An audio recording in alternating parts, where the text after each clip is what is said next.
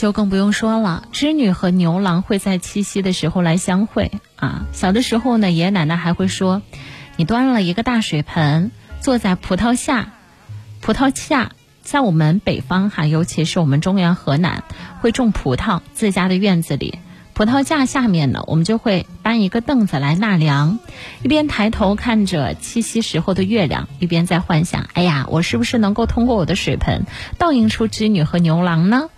织女是王母的外孙，牛郎是人间的一个孤儿。后来两个人结为了夫妻，生儿育女。玉帝大怒，就把织女给抓回天上了。牛郎在后追赶，王母拔出金簪，化成了一道天河。从此，两个人天各一方。每一年的乞巧节，喜鹊搭桥会让两个人相会一次。这个典故呢，也是出自于民间的传说。